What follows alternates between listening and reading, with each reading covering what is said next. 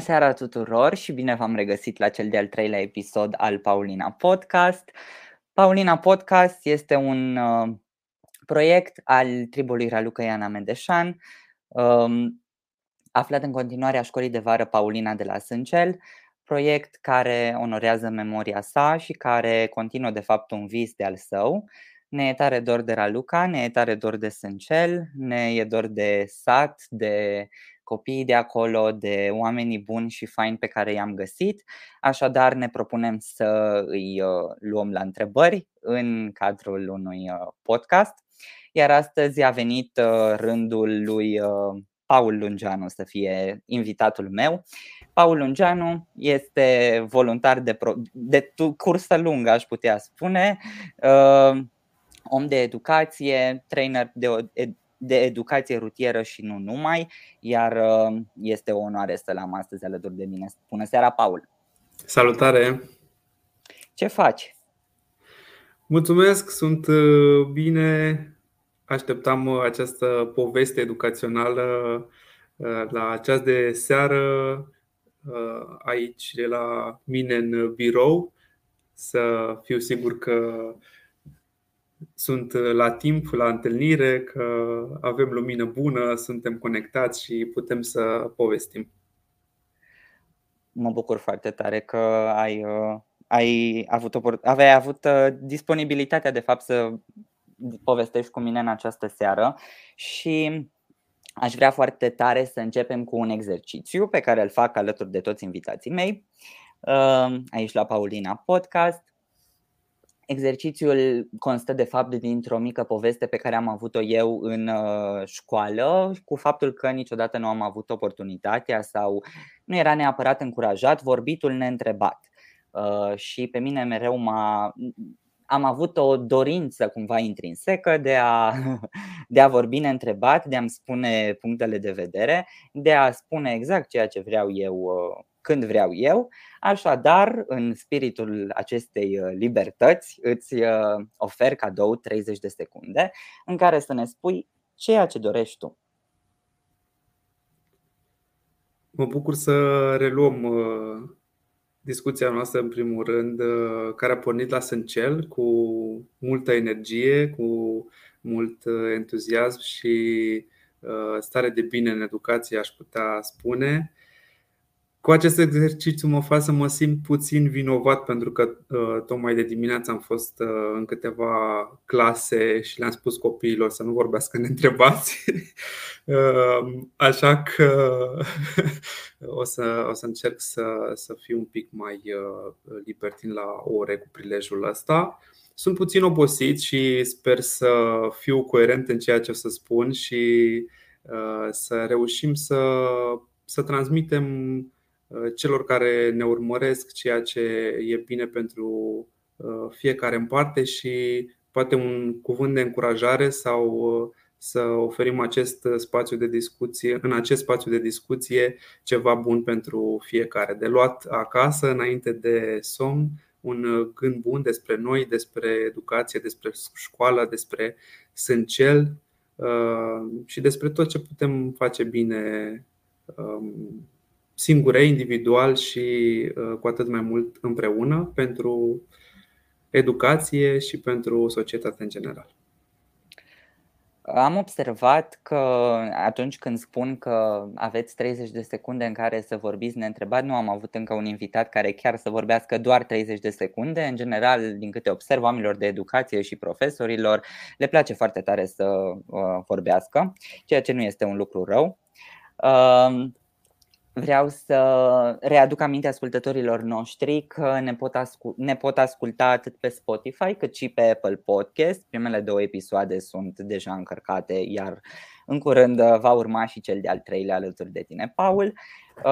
Și totodată vreau să îi încurajez pe cei care se uită în seara asta la noi să ne lase întrebări în secțiunea de comentarii, atât pe Facebook cât și pe YouTube, unde suntem live.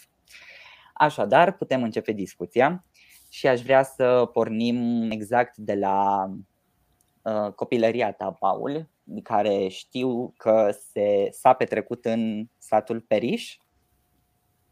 Buriaș, mai exact, în comuna Periș, da. în comuna Periș și satul? Buriaș. Cu R, da. Satul Buriaș, comuna Periș, județul Ilfov, nu? Da. Și vreau să îmi spui ce ți-aduce aminte de copilărie, care sunt primele tale amintiri, dacă ai anumite povești pe care le vrei să le spui din partea aceea a vieții tale. Prima amintire care tot vine în minte când mă gândesc la copilărie, îmi amintesc prima zi de grădiniță în care mi-am spart capul și am cu mine un semn aici pe care îl port și de obicei oamenii mă întreabă, dar ce-ai pățit? Așa, la primele întâlniri primesc această întrebare. Acum o spun pentru toți cei care ne urmăresc că în prima zi de grădiniță am avut această experiență. Și totuși după ce m-au bandajat ai mei, am pornit spre grădiniță pentru că am vrut să merg singur și am spus că vreau să merg singur la grădiniță. Drumul nu era așa de departe până acolo și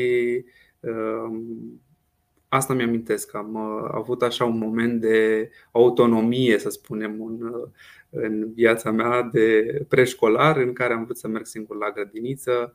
Și chiar am vrut să merg, deși eram accidentat, îmi doream să fac asta. Apoi, tot în copilărie, îmi amintesc că îmi plăcea tare mult să mă joc cu vecinii, cu prietenii, cu colegii de la școală. Și după ce veneam de la școală, tot de-a școala.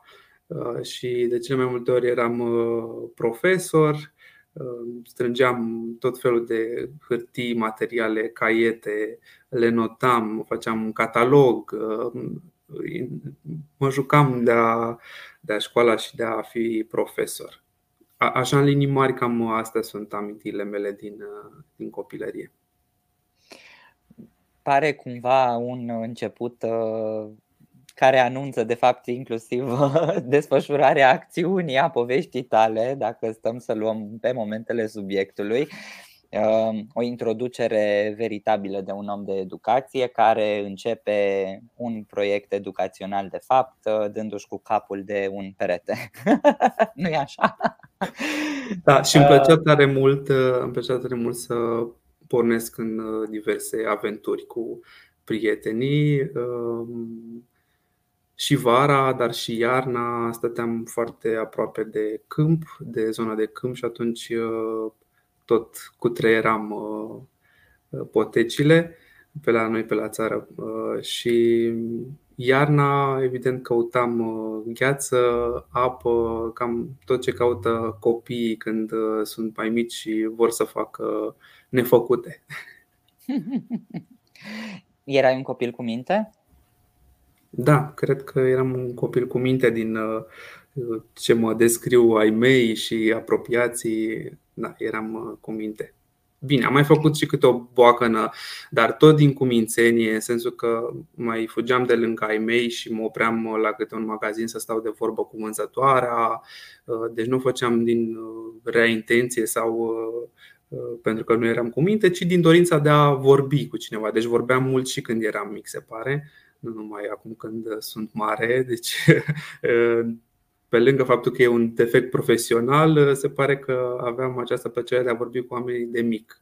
Și vorbeam despre multe subiecte, așa, chiar de oameni mari și de acasă și despre viață. Deci eram acolo prins de conversație cu ceilalți oameni.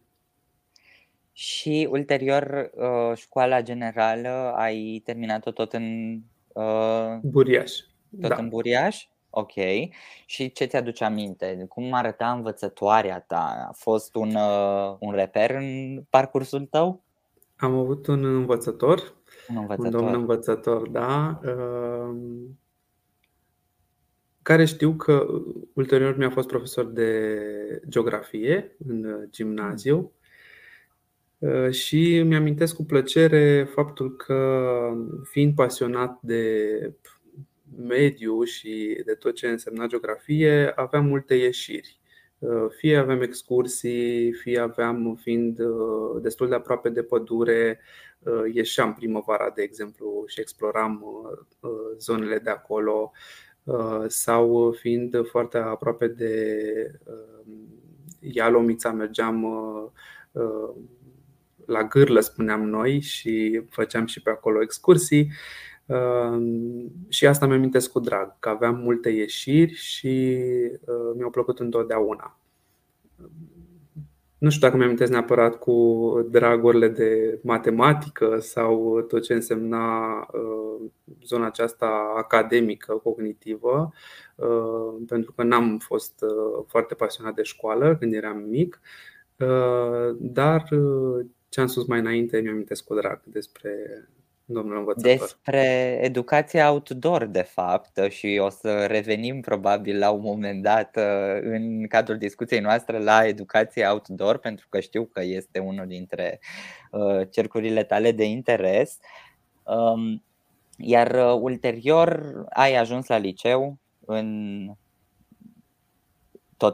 presupun că nu tot în Buriaș, nu? Nu, în Buriaș, în Periș. Și mi-am amintesc că, apropo de ceea ce îmi amintesc cu drag, este faptul că domnul învățător organiza tot timpul serbări în care ne implica pe cât mai mulți dintre noi și făceam tot felul de scenete, punea pe agenda tot felul de activități distractive pentru noi și la final de an sau cu la anumite evenimente invitam părinții, bunicii și făceam aceste activități publice. Iar eu mi-am amintesc că aveam tot timpul roluri fie principale, fie comice și mi-au plăcut întotdeauna. Chiar am niște filmări la final de clasa 4-a cu ceva scenete foarte faine. Și am continuat cu asta un pic și la gimnaziu, unde la fel doamna dirigintă, să spunem, a continuat tradiția și îmi amintesc că am avut, de exemplu, la o serbare rolul împăratului dezbrăcat. Și în curtea școlii acolo m-am pregătit dinainte, aveam o robă, aveam coroană și a fost foarte interesant. Iată momente de care mi-am amintesc cu drag. Și crezi că era vorba de o comunitate mai puternică? Din ce descrii tu, în satul Buriaș, comuna Periș, se întâmplau evenimente culturale, fără ca măcar să fie de fapt o doză culturală autentică, așa cum ne imaginăm noi acum. Și comunitatea se aduna la oaltă, nu? Ca să celebreze copiii. Cred că suna o comunitate puternică, așa e? Da, chiar sună și dacă vrei putem să asemănăm un pic cu Sâncel și în general cu comunitățile mici din România, în care știu și cred că încă se mai practică astfel de întâlniri. Aveam la un moment dat o profesoară de română care a organizat cu noi anumite întâlniri pe care le numeam la șezătoare și scriam, eram încurajat să ne notăm tot felul de povești, poezii. Încercau profesorii să ne stimuleze și altfel, cum am spune noi, nu știu, prin educație non-formală, deși pe atunci nu auzisem de așa ceva și nici profesorii nu foloseau astfel de termeni. Dar da, comunități mici în care oamenii cresc frumos. Da, și de fapt veșnicia născută la sat devine de fapt un trademark al poveștii respective. Exact. Ai dat oare examen de capacitate? Cum se numea? Clasa 8-a? Da, cred că așa se numea, evaluarea națională, nu mai știu exact. Da. Da. A fost o experiență cu care ai rămas? Te-ai stresat? Nu neapărat. Ți-am spus, nu eram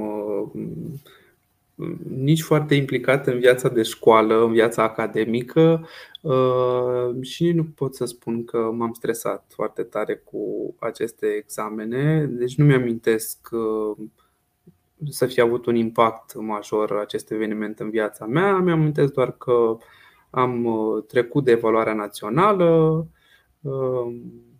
și a venit ziua în care am mers la școală, evident după celebrul banchet, da, de clasa 8-a, am mers la școală să ne alegem liceul și doamna mea dirigintă mi-a spus: tu trebuie să mergi la Periș, o să ne întâlnim și acolo, eu predau și acolo. Ironia a fost să nu fie profesoară și la liceu, dar am urmat-o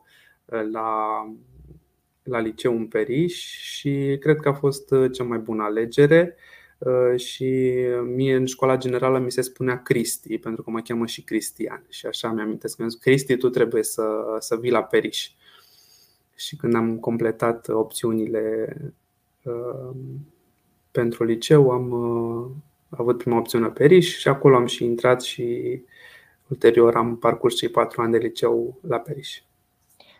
La Periș, unde presupun că ai participat și la balul bobocilor, nu-i așa? Da, am participat la balul bobocilor, evident, și am și câștigat în cadrul acestui bal. Da. Eu îmi aduc aminte, nu cu atât de multă plăcere, și eu am fost unul dintre nefericiții adolescenți care a ajuns într-un context de ăsta, la balul bobocilor. Eu, poate că e și o oftică de-a mea, că eu într-adevăr nu am câștigat nimic, nici măcar un premiu, dar nu mi-aduc aminte cu plăcere neapărat. Ce voiam să te întreb este legat de implicarea ta extrașcolară, pentru că știu că în liceu de fapt a pornit și cumva nu pot face legătura între copilul Cristi, care spui că nu era neapărat implicat în viața sa școlară, și băiatul, în adevăratul sens al cuvântului, tânărul Paul Cristian, care a organizat și a coordonat, de exemplu, festivalul Floarea de Cireș. Da, wow, știi lucruri despre mine de mult. Într-adevăr, la liceu a început să mi se spună Paul, pentru că Paul este primul prenume de la catalog și dacă profesorii mi-au spus așa și colegii mi-au spus tot Paul, deși nu mi-a plăcut, mi-a fost greu să mă obișnuiesc cu noul meu prenume. După care mi-am dat seama că în timp că ăsta de fapt e prenumele pe care l-am avut parcă de o viață și n-aș putea să o mai întorc la Cristi, deși acasă mi se spune în continuare Cristi. Dar acolo e în regulă, însă dacă mi-ar spune cineva la birou Cristi sau la facultate sau în altă parte, n-aș răspunde sau nu știu, m-aș simți ciudat.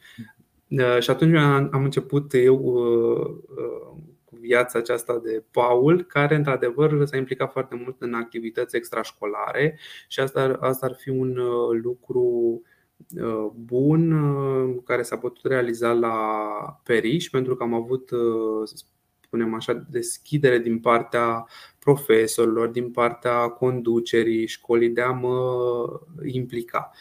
Și deși poate pentru colegii mei sau pentru cei din jur a părut a nu fi o alegere tot mai bună liceul Periș, pentru mine s-a demonstrat a fi bun, tocmai pentru că mi-a dat ocazia să mă dezvolt așa cum aveam eu nevoie.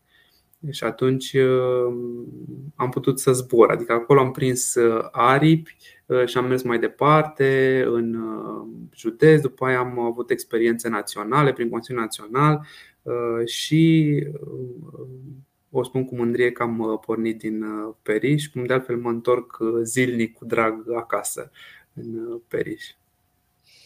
Voiam să te întreb, de fapt întrebarea mea într-acolo se ducea legat de clicul pe care l-ai avut. Cum ți-ai dat seama că ceva trebuie să se activeze în tine? În clasa 10-a Știu că se organizau, în a noua am fost un elev cu minte, mergeam la școală, am început să iau note mai bune decât luam în gimnaziu. Asta a început să mă stimuleze un pic, pentru că am văzut că pot și a început să-mi placă. A început să-mi placă să știu să răspund atunci când mă întreabă profesorii. A început să îmi placă să fac temele și să am tot timpul răspunsul la mine. Și asta am făcut în clasa 9. În clasa 10-a, fiind așa implicat în viața academică, știu că se organizau alegeri pentru Consiliul Elevilor și profesorul care răspundea de această structură ne-a adunat pe mai mulți într-o sală și a spus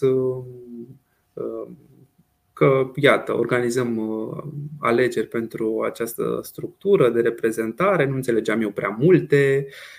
Cert e că a numit pe altcineva să fie președinte în liceu la noi, doar că persoana respectivă a spus: eu nu vreau, nu-mi place, propun să fie Paul.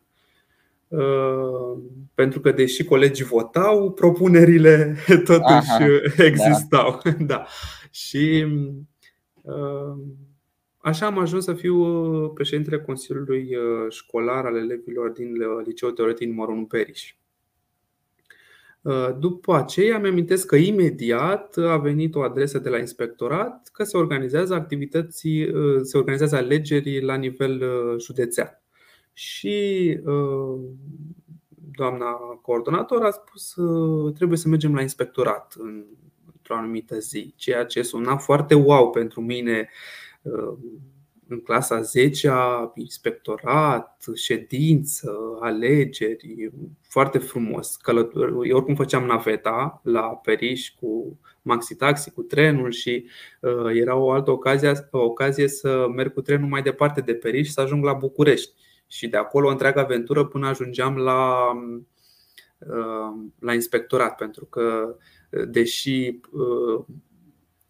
inspectoratul este de Ilfov, se află în București, dar asta în general cu instituțiile de Ilfov, care sunt de fapt în București. În fine, deci o întreagă aventură și mi-a plăcut ideea, am mers la aceste alegeri. Acolo am întâlnit un profesor fain care coordona activitatea Consiliului Județean și la un moment dat, într-o pauză, le spunea unor colegi, vorbea cu niște elevi de fapt și spunea: știți, noi în Consiliul Elevilor organizăm anumite sesiuni de training pe comunicare, lucru în echipă, diverse scrieri de proiecte, suna așa foarte complicat. Și mi-a plăcut ideea și am zis că vreau să mă înscriu și a lăsat la un moment dat o listă să ne înscriem. Întâmplarea face că nu erau candidați pe anumite departamente. Și atunci evident s-a strigat în sală: cine să fie, cine își dorește acum să susțină candidatura, să... Și evident, împins de la spate de profesori, de colegi, țin minte că am candidat și eu pe ceva departament de comunicare, deși eu abar n-aveam de comunicare, și am și câștigat, evident, pentru că n-a mai candidat nimeni și atunci am câștigat. Și să scurtez povestea, cert că m-am implicat de atunci în Consiliul Județean al Elevilor. Atunci activitatea era coordonată de doamna profesor Simion Elena, profesorul meu mentor, care m-a crescut și alături de care am reușit să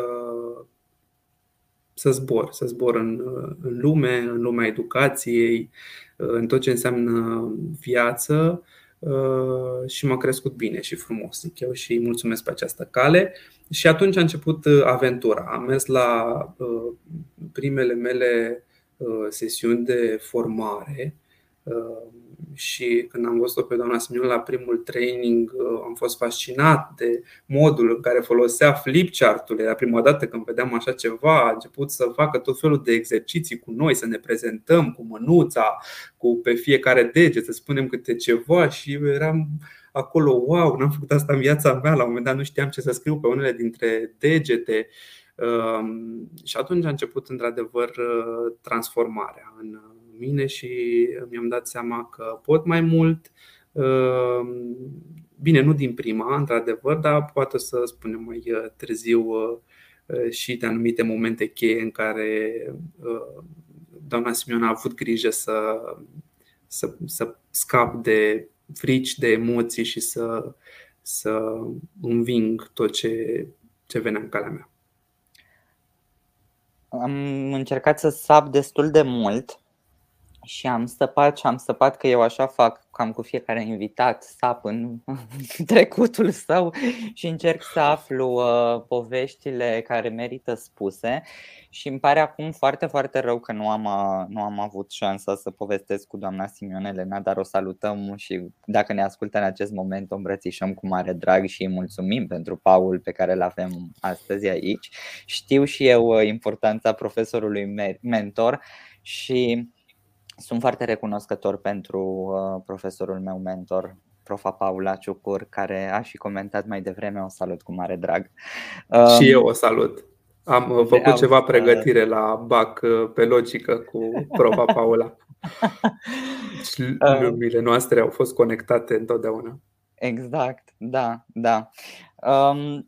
Vreau să, în schimb, pentru că aici ajunsesem la săpături, am povestit cu cineva care chiar te cunoaște din perioada în care tu erai în Consiliul Elevilor și aș vrea foarte tare să ascultăm împreună ceea ce ne-a spus.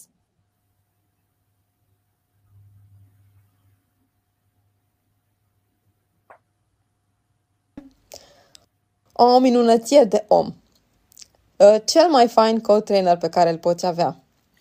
Face magie când lucrează cu cei mici și mari.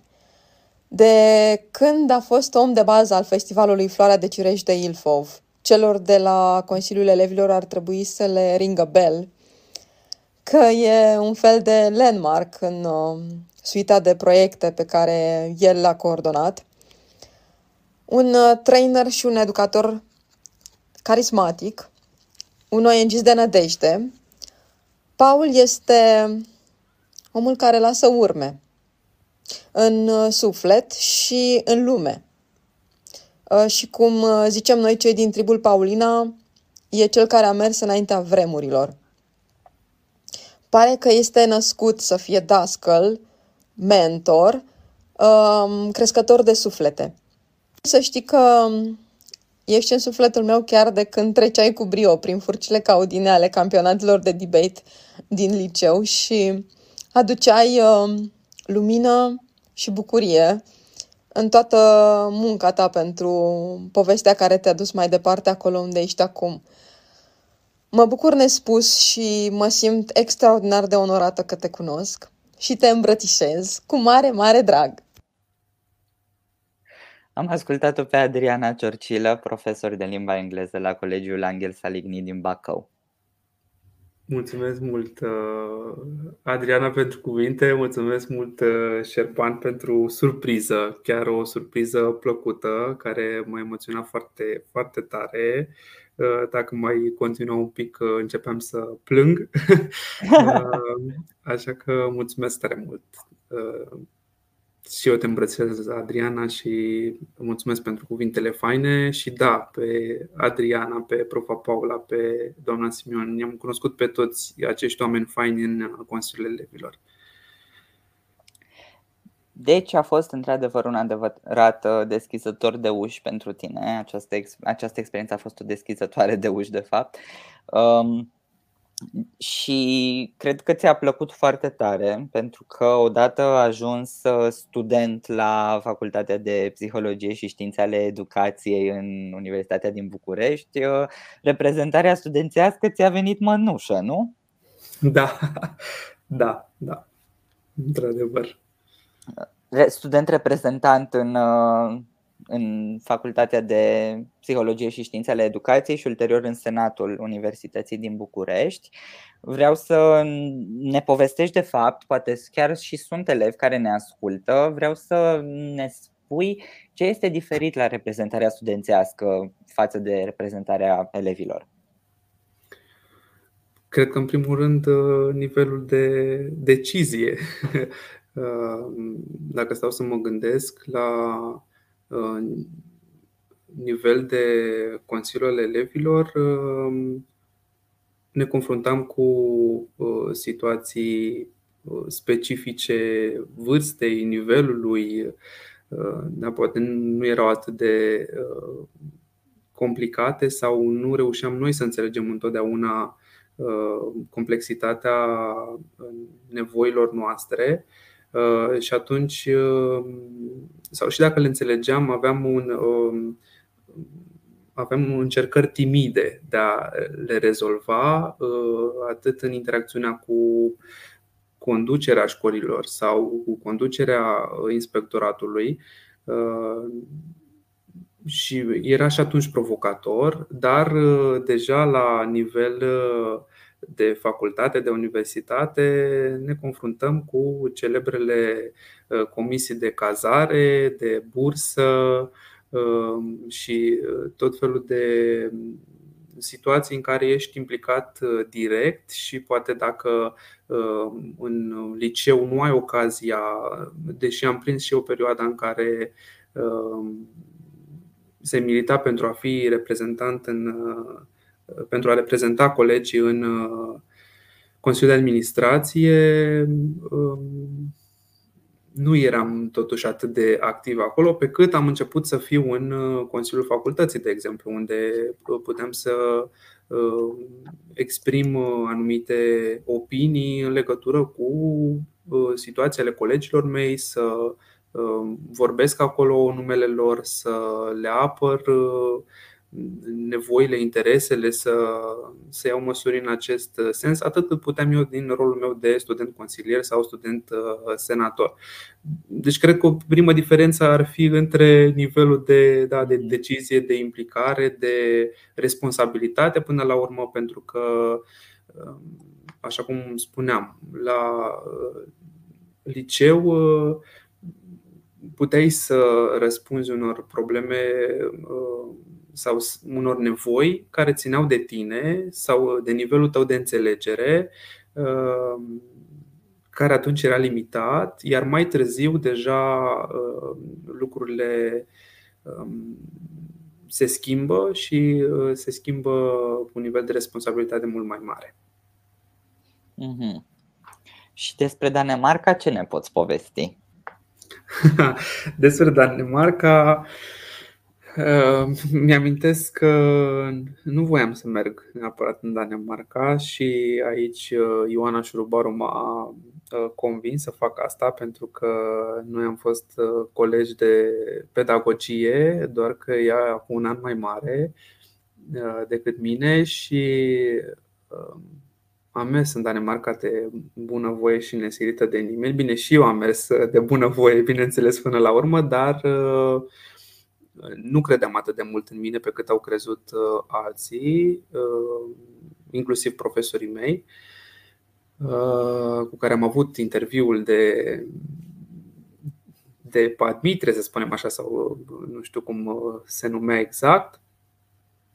Și atunci am decis până la urmă să fac demersurile necesare pentru a pleca, gândindu-mă că aleg specializarea de pedagogie socială, care în mintea mea însemna un pic altfel față de ce am găsit în Danemarca, și anume multă practică în zona de educație timpurie. Dar a fost o experiență excelentă până la urmă, care a conturat și mai mult viziunea mea despre educație și nu neapărat educație timpurie sau educație outdoor, ci educație în general. Aș vrea foarte tare, am găsit o postare pe Facebook de a ta de acum un an și ceva timp și ne povesteai acolo succint despre cum ai pedalat 40 de kilometri prin ploaie ca să votezi. Da. Vreau să dezvolți puțin povestea cum și de ce. Mi-amintesc că era o zi în care aveam liber.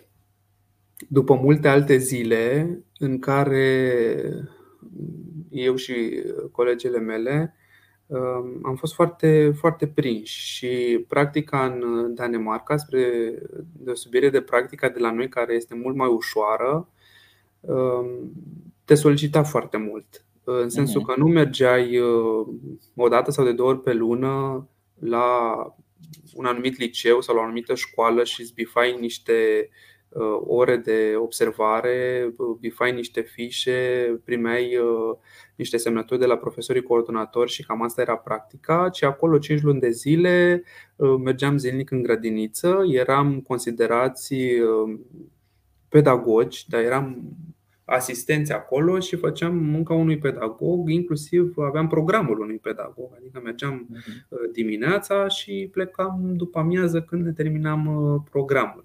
Noi lucram 8 ore pe zi, cum s-ar spune, și făceam inclusiv activități educaționale cu copiii, deci gândite, planificate, da, implementate, dar și orice altceva, orice făceau și ceilalți pedagogi, da, de la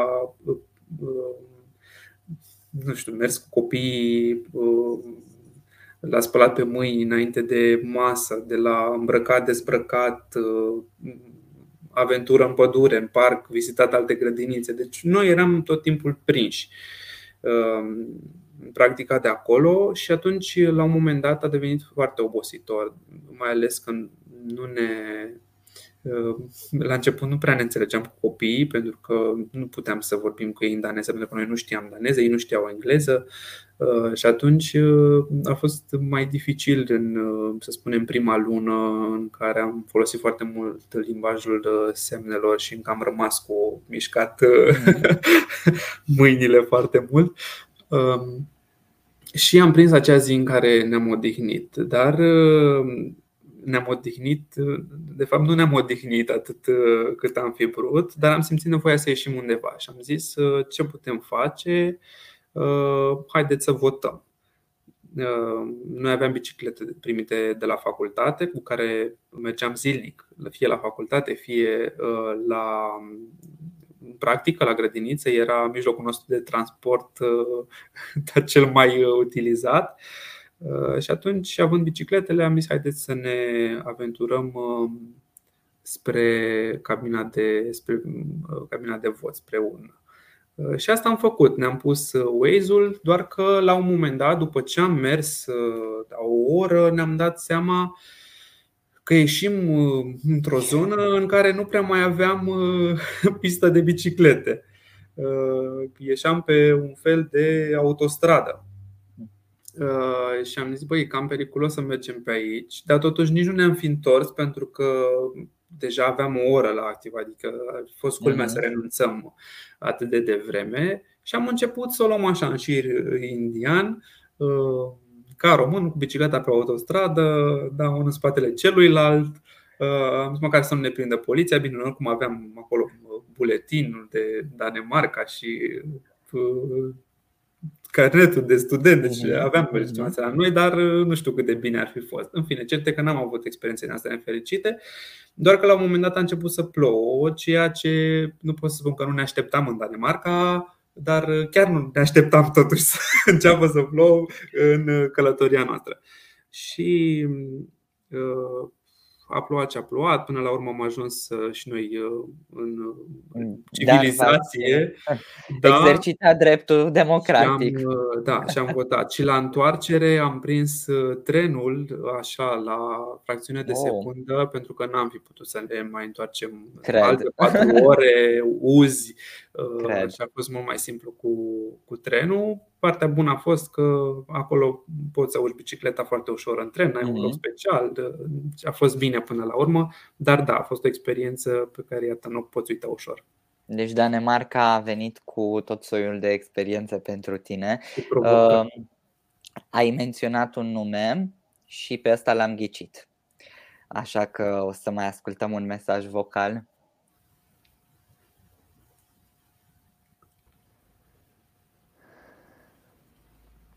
Din punct de vedere profesional, Paul este ceea ce vreau să văd în fiecare clasă ca pedagog, în fiecare școală în poziție de management și în fiecare sală de curs ca trainer.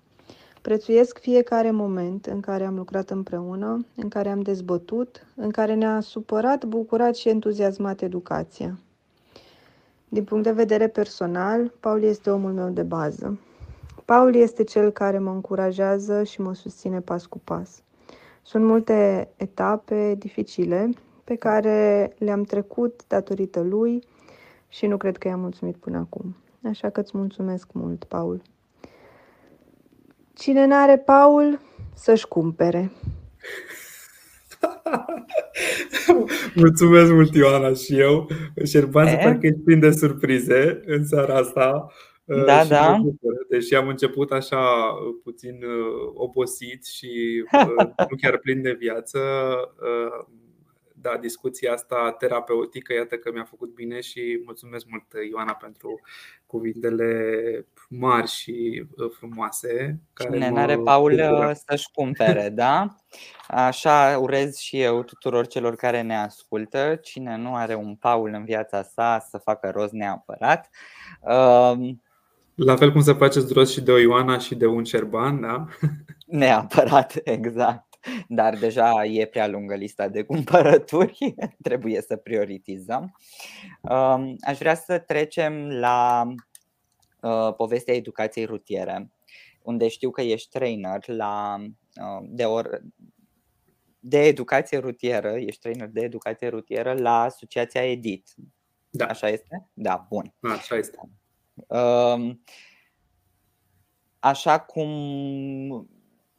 bine spunea Ioana Șurubaru, directorul grădiniței finlandeze ERI Sibiu, director educațional și director de resurse umane la școala finlandeză de la Sibiu,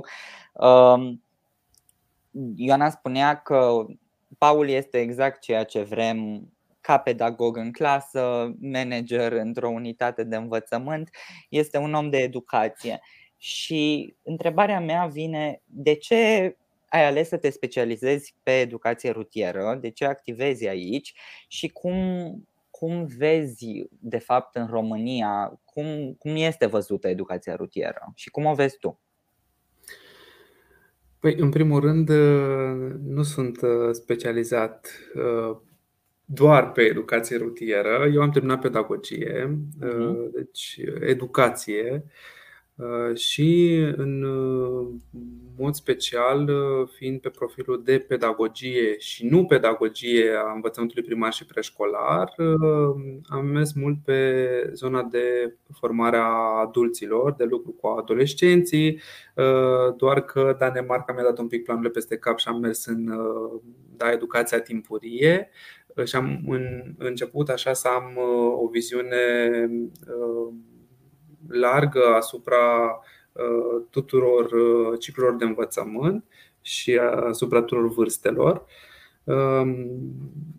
După care, cum am ajuns la Asociația EDIT, Asociația pentru Educație, Dezvoltare și Implicarea Tineretului, și în special pe zona de educație rutieră, păi foarte simplu, în anul întâi de facultate, pentru că veneam din Consiliul Elevilor, unde am militat pentru voluntariat și am văzut cât de benefice sunt activitățile extrașcolare. Pe lângă zona academică am ales să mă implic și în altele. Atunci când nu făceam cursuri sau nu eram la Consiliu sau nu eram în vreo comisie sau nu eram la Senat, făceam voluntariat și am început să fac voluntariat la Edit. Și cumva m-a ajutat și pe partea de practică, pentru că era o practică foarte aplicată, pot să-i spun, la modul că mergeai în clasă și după formare, da, după inițiere în ce aveai de făcut, ți se dea o clasă pe mână. Și asta mi s-a părut fascinant, că pot să aplic într-adevăr ceea ce învățam la facultate. Că învățam pe hârtie managementul clasei, dar acea oră de predare pe care eu aveam într-un liceu de top, poate dacă mi-alegeam practica acolo, nu m-ar fi ajutat îndeajuns pe cât m-au ajutat sutele de ore practice pe care le-am făcut la Asociația Edit ca voluntar în cadrul proiectului Ora de Educație Rutieră. Și apoi am continuat în această direcție, tocmai pentru că Ora de Educație Rutieră nu este numai despre reguli de circulație, despre semne de circulație și despre siguranța noastră în trafic, ci este o oră altfel, o oră non-formală, așa cum îmi place mie să o numesc. Este o oră în care fiecare copil are ocazia să spună ceva, are ocazia să fie auzit și văzut și scos la tablă nu pentru că nu știe, ci pentru că vrea să vină și să scrie ceva acolo. Și atunci am continuat cu Ora de Educație Rutieră până când am plecat în Danemarca și am luat o pauză și m-am întors. Dar din nou interesul meu pentru educația mare a rămas activ. Am continuat cu masterul de management și evaluare de organizații și programe educaționale. Și am început să preiau, am revenit la Asociația Edit după o poveste educațională foarte frumoasă și în cadrul Salvați Copiii România. Am revenit la Edit în această echipă tânără și frumoasă alături de colegii mei Liviu Ion și Ana, alături de care construim România în siguranță, așa cum ne place nouă să spunem și cum spun și ceilalți despre noi. Și am început să preiau și din zona de management, pentru că veneam cu un pic de experiență și din Consiliul Elevilor, unde în calitatea mea de președinte al Consiliului Județean am început să organizez tot felul de evenimente județene, interregionale, apoi cu experiența din facultate și mai ales de la master, pentru că am nevoie și de baza teoretică. Și am început să preiau din atribuțiile de management pe proiectul Ora de Educație Rutieră și să încep să interacționez cu școlile, cu conducerea, cu profesorii, cu organizarea, cu tot ce înseamnă partea aceasta. Dar evident că nu m-am putut lăsa de activitatea de la clasă.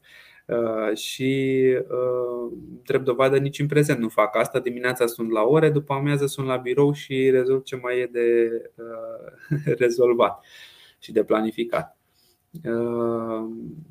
Și cam asta ar fi povestea mea cu Ora de Educație Rutieră. Bineînțeles că am crescut mult în cadrul organizației și după finalizarea masterului am avut acolo experiențe care m-au ajutat să învăț despre acreditarea programelor de formare pentru profesori. Și în asociație se făceau demersuri în acest sens și am preluat această bucățică de programe de formare, astfel că în cadrul Asociației Edit sunt și responsabil de programe de formare și în vară am reușit împreună să acredităm un curs de educație rutieră și prim ajutor la Ministerul Educației, în cadrul căruia am și lansat prima serie de formare cu 3 grupe de profesori din București și din Ilfov. Și mi-e tare drag să lucrez cu profesorii și mai ales să-i văd așa de implicați, chiar dacă uneori e greu și obositor, și în relația cu Ministerul Educației și în relația cu profesorii uneori, dar cred că e ceva frumos prin care asigurăm, iată, și sustenabilitatea proiectului până la urmă. Și acest proiect mare în care sunt și trainer, sunt și responsabil de programe de formare, fac și un pic de management, un pic mai mult. Am crescut așa frumos, astfel încât am luat forma unui program național de educație pentru siguranță pe care l-am lansat la Guvernul României cu sprijinul Departamentului pentru Dezvoltare Durabilă și așa creștem noi frumos aici. Și aș putea să vorbesc până mâine despre ce facem la Asociația Edit, dar cam asta e povestea mea cu Ora de Educație Rutieră. Și apropo de întrebarea ta, cum e primită această oră, e primită foarte bine. Chiar și în această săptămână, fiecare zi am mers în școli și feedback-ul este unul extraordinar, venind evident din școli din Ploiești, Brașov, Galați și pe unde am mai fost noi prin țară de curând. Și asta ne demonstrează faptul că este util, în primul rând, pentru că am pornit de la nevoia noastră de a vorbi mai des, de a duce în discuție siguranța în trafic, în contextul în care de ani de zile ne păstrăm tristul obicei de a fi pe primul loc în Uniunea Europeană la accidente rutiere. Și ce mi s-a părut chiar trist zilele acestea, pentru că noi la Ora de Educație Rutieră colaborăm cu Poliția Română și avem la final un agent de poliție care este invitat o surpriză. Mi s-a părut trist faptul că la fiecare exemplu sau fiecare curiozitate, fiecare întrebare venită din partea elevilor, de exemplu, ce se întâmplă cu șoferii care consumă alcool sau ce se întâmplă cu oamenii care nu respectă regulile, cu bicicliștii, cu și așa mai departe, agentul de poliție venea de fiecare dată și spunea: da, chiar de dimineață la ora 7 înainte să vin la voi am oprit pe cineva în trafic care era sub influența alcoolului. Da, chiar ieri am avut un accident cu un biciclist, pentru că mai ales în comunitățile în care mergem acum în Ilfov se circulă foarte mult la țară cu bicicleta, neavând pistă, ce să mai vorbim că nu avem în unele zone nici trotuare. Și atunci nevoia de educație rutieră este și mai mare. Și în astfel de comunități, chiar vorbeam mai devreme cu cineva, pot să spun că nevoia de a avea o oră altfel, o activitate altfel, la fel cum pe mine m-au ajutat activitățile de la liceu și din școală în general să văd și altceva, să văd lumea, să văd și alți oameni, să văd și alte activități. Cred că această oră de educație rutieră ajută mult mai mult și în mai multe direcții, nu numai la siguranța în trafic.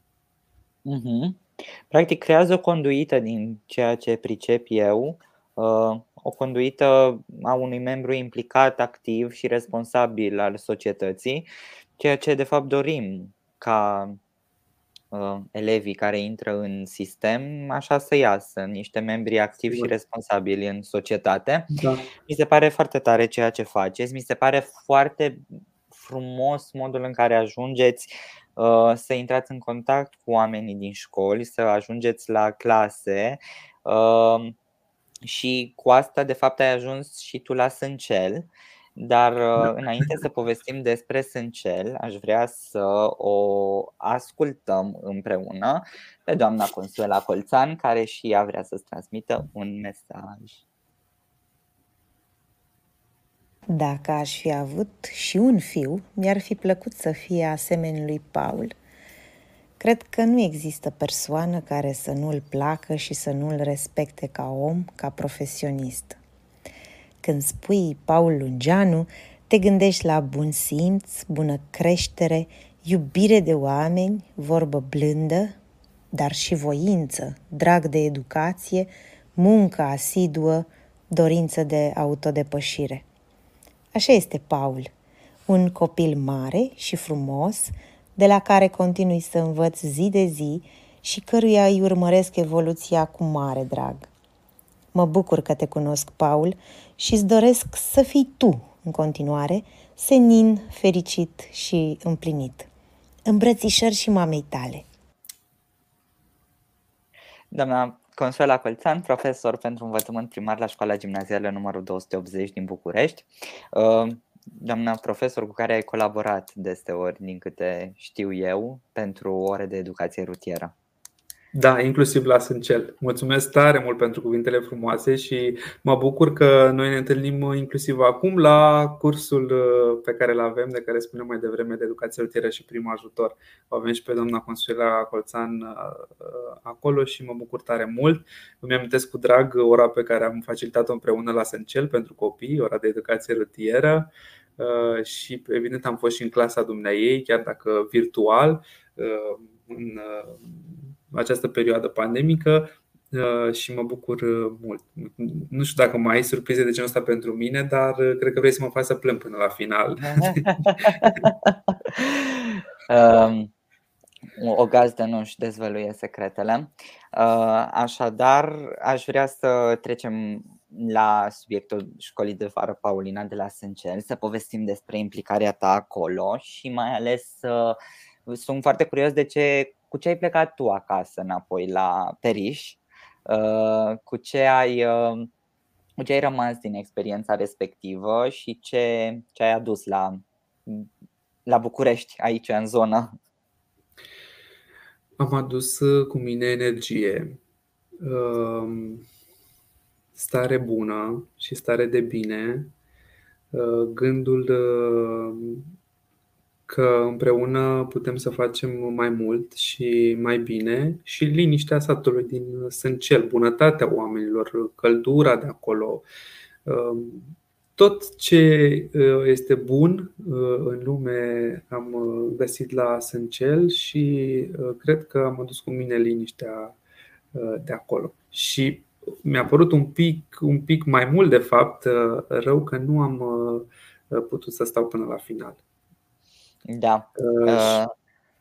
Știu că ai fost atunci împreună cu mama ta, da, care da, și a contribuit activ chiar la atelierele noastre și ne-am distrat tare, tare împreună și am facilitat împreună multe povești. Da. Cum a perceput ea experiența asta?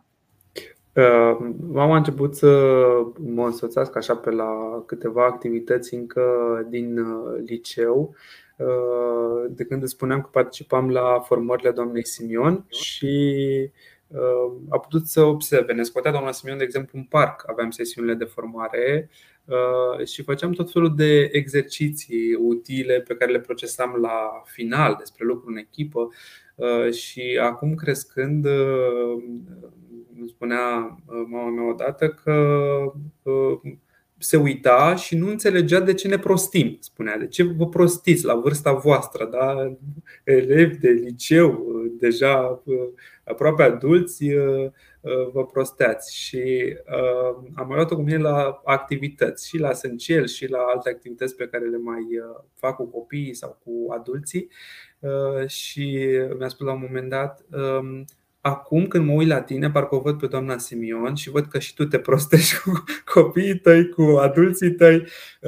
Dar în cele din urmă a reușit să vadă totuși în fiecare activitate și partea bună și esențială și partea de învățare. Și chiar se bucură când vede așa cum creștem și comunitățile de oameni faini. Deci a plăcut mult la Sâncel. Ar veni cu mare drag și mâine dacă am organiza, și-ar lua liber, ar face orice, ar veni cu noi peste tot. Deja e fanul nostru al tribului de oamenilor de educație.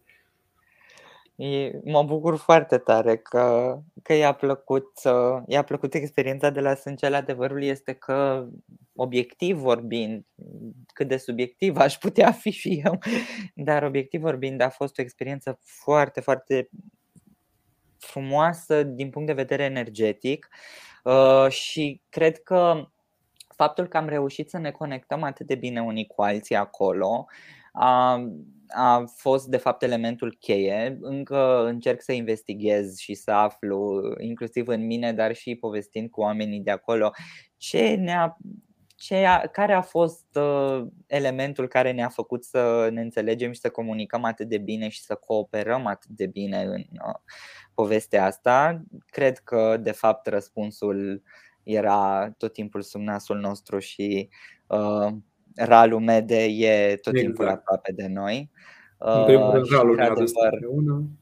Bucuria asta de a fi conectați și faptul că ea, ca un adevărat conector de bucurie, ne-a adus acolo aproape este unul dintre factorii importanți care a asigurat succesul proiectului și care cu siguranță se va repeta și la anul, unde vă așteptăm atât pe tine cât și pe mama ta. Dar așa cum povesteam de conexiuni, aș vrea foarte tare să îți aduc aminte de o conexiune pe care ai creat-o la Sâncel și de o persoană care te îndrăgește tare, tare, tare, tare mult, și anume Claudia Niculescu. În aceste zile, Paul înseamnă siguranță.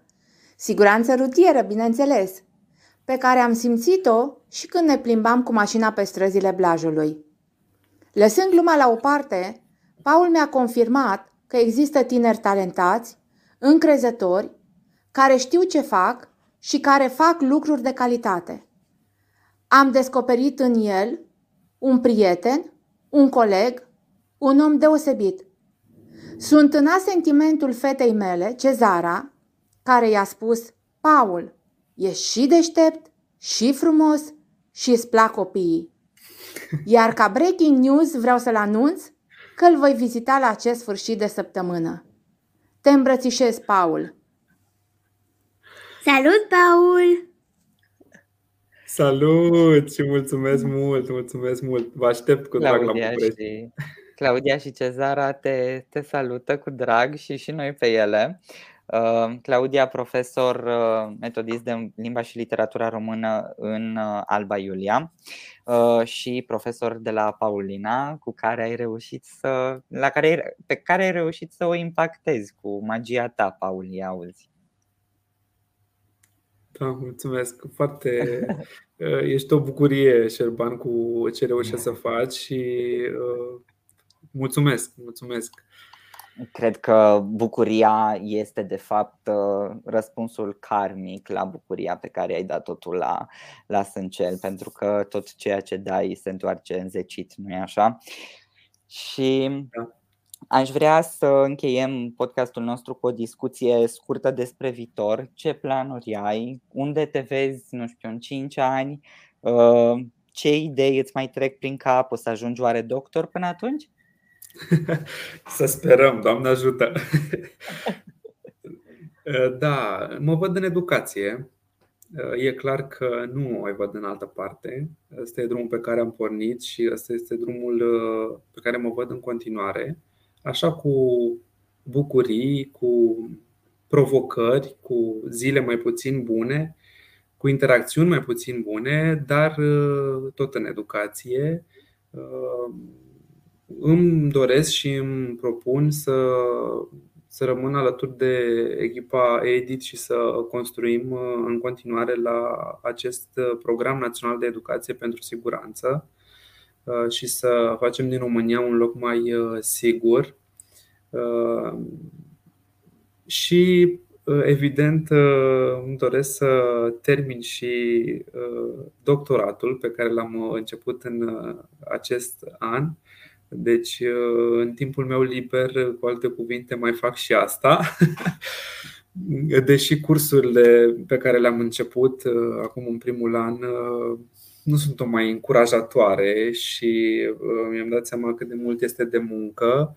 Dar ca orice om responsabil de educație, cred că putem să le ducem pe toate dacă avem acel vis sau acea dorință de a face mai bine și mai frumos lucrurile pentru noi și mai ales pentru ceilalți, mai ales pentru comunitate, mai ales atunci când ți se dă foarte mult de sus, de la Doamne, Doamne, din jur, de la ceilalți.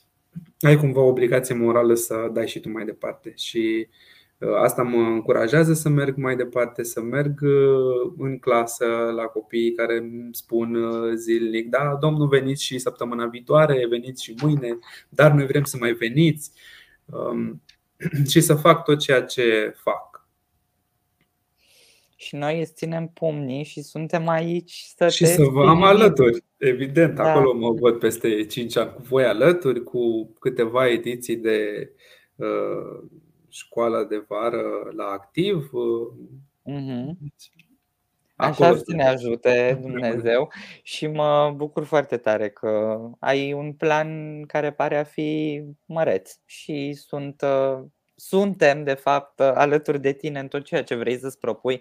Suntem, așa cum eu am tot zis, eu sunt fanul tău. Sigur, mai sunt în comunitatea noastră de la Paulina foarte mulți alți fani ei tăi. Aș vrea să încheiem podcastul cu exercițiul de final, care se numește Cuvânt pentru Cuvânt. Regula este simplă, eu îți voi spune un cuvânt, iar tu va trebui să-mi răspunzi cu primul cuvânt care îți trece ție prin minte atunci când auzi cuvântul spus de mine. E în regulă? Bun. Educație. Învățare. Oportunitate.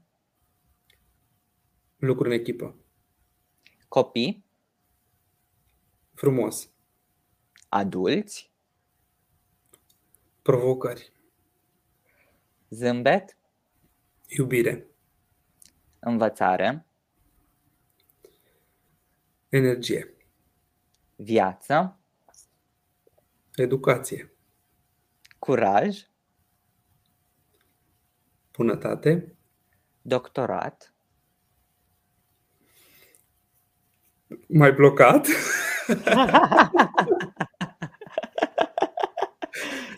Și mama. Cred că și oftatul e un răspuns foarte bun. Exact. Da. Paul, îți mulțumesc tare mult că ai onorat invitația mea. A fost o reală plăcere să te-am invitat la cel de-al treilea episod din Paulina Podcast. Îți mulțumesc! Îți mulțumesc și eu tare mult. A fost o bucurie și este în continuare o bucurie pentru că mi-ai făcut seara mai bună. Mulțumesc tuturor celor care și-au rupt din timp să spună câteva cuvinte despre intersecția noastră prin această lume și viață chiar și educațională, pentru că așa cum spunea Claudia la un moment dat, se pare că sunt mult la intersecții, că doar de asta facem educație rutieră și cu toții suntem faini în lumea asta educațională și sunt recunoscător tuturor celor care sunt aproape de noi pentru că iată, ne-am întâlnit și ne susținem reciproc și putem să creștem împreună. Mulțumesc mult, mult, mult! Mulțumesc, recunoștință, smerenie, într-adevăr, tot ce ține de fapt de proiectul Paulina, fie că vorbim de școala de vară, fie că vorbim de podcast, aparent continuă să se rotească în jurul recunoștinței și smereniei și mulțumirilor, ceea ce este un lucru bun, zic eu, ceea ce trădează de fapt faptul că noi chiar suntem o comunitate puternică, comunitate puternică demnă de ceea ce se întâmplă și mă bucur foarte tare că fac parte din ea, așa cum știu că te bucuri și tu.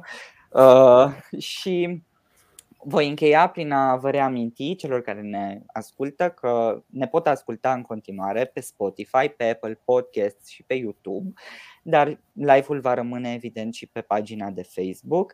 Vă mulțumim din suflet pentru toate comentariile cu felicitări și îmbrățișări pe care ni le-ați lăsat. Le-am vizualizat amândoi și ne-am bucurat de ele și ne revedem săptămâna viitoare cu un nou invitat. O seară frumoasă tuturor!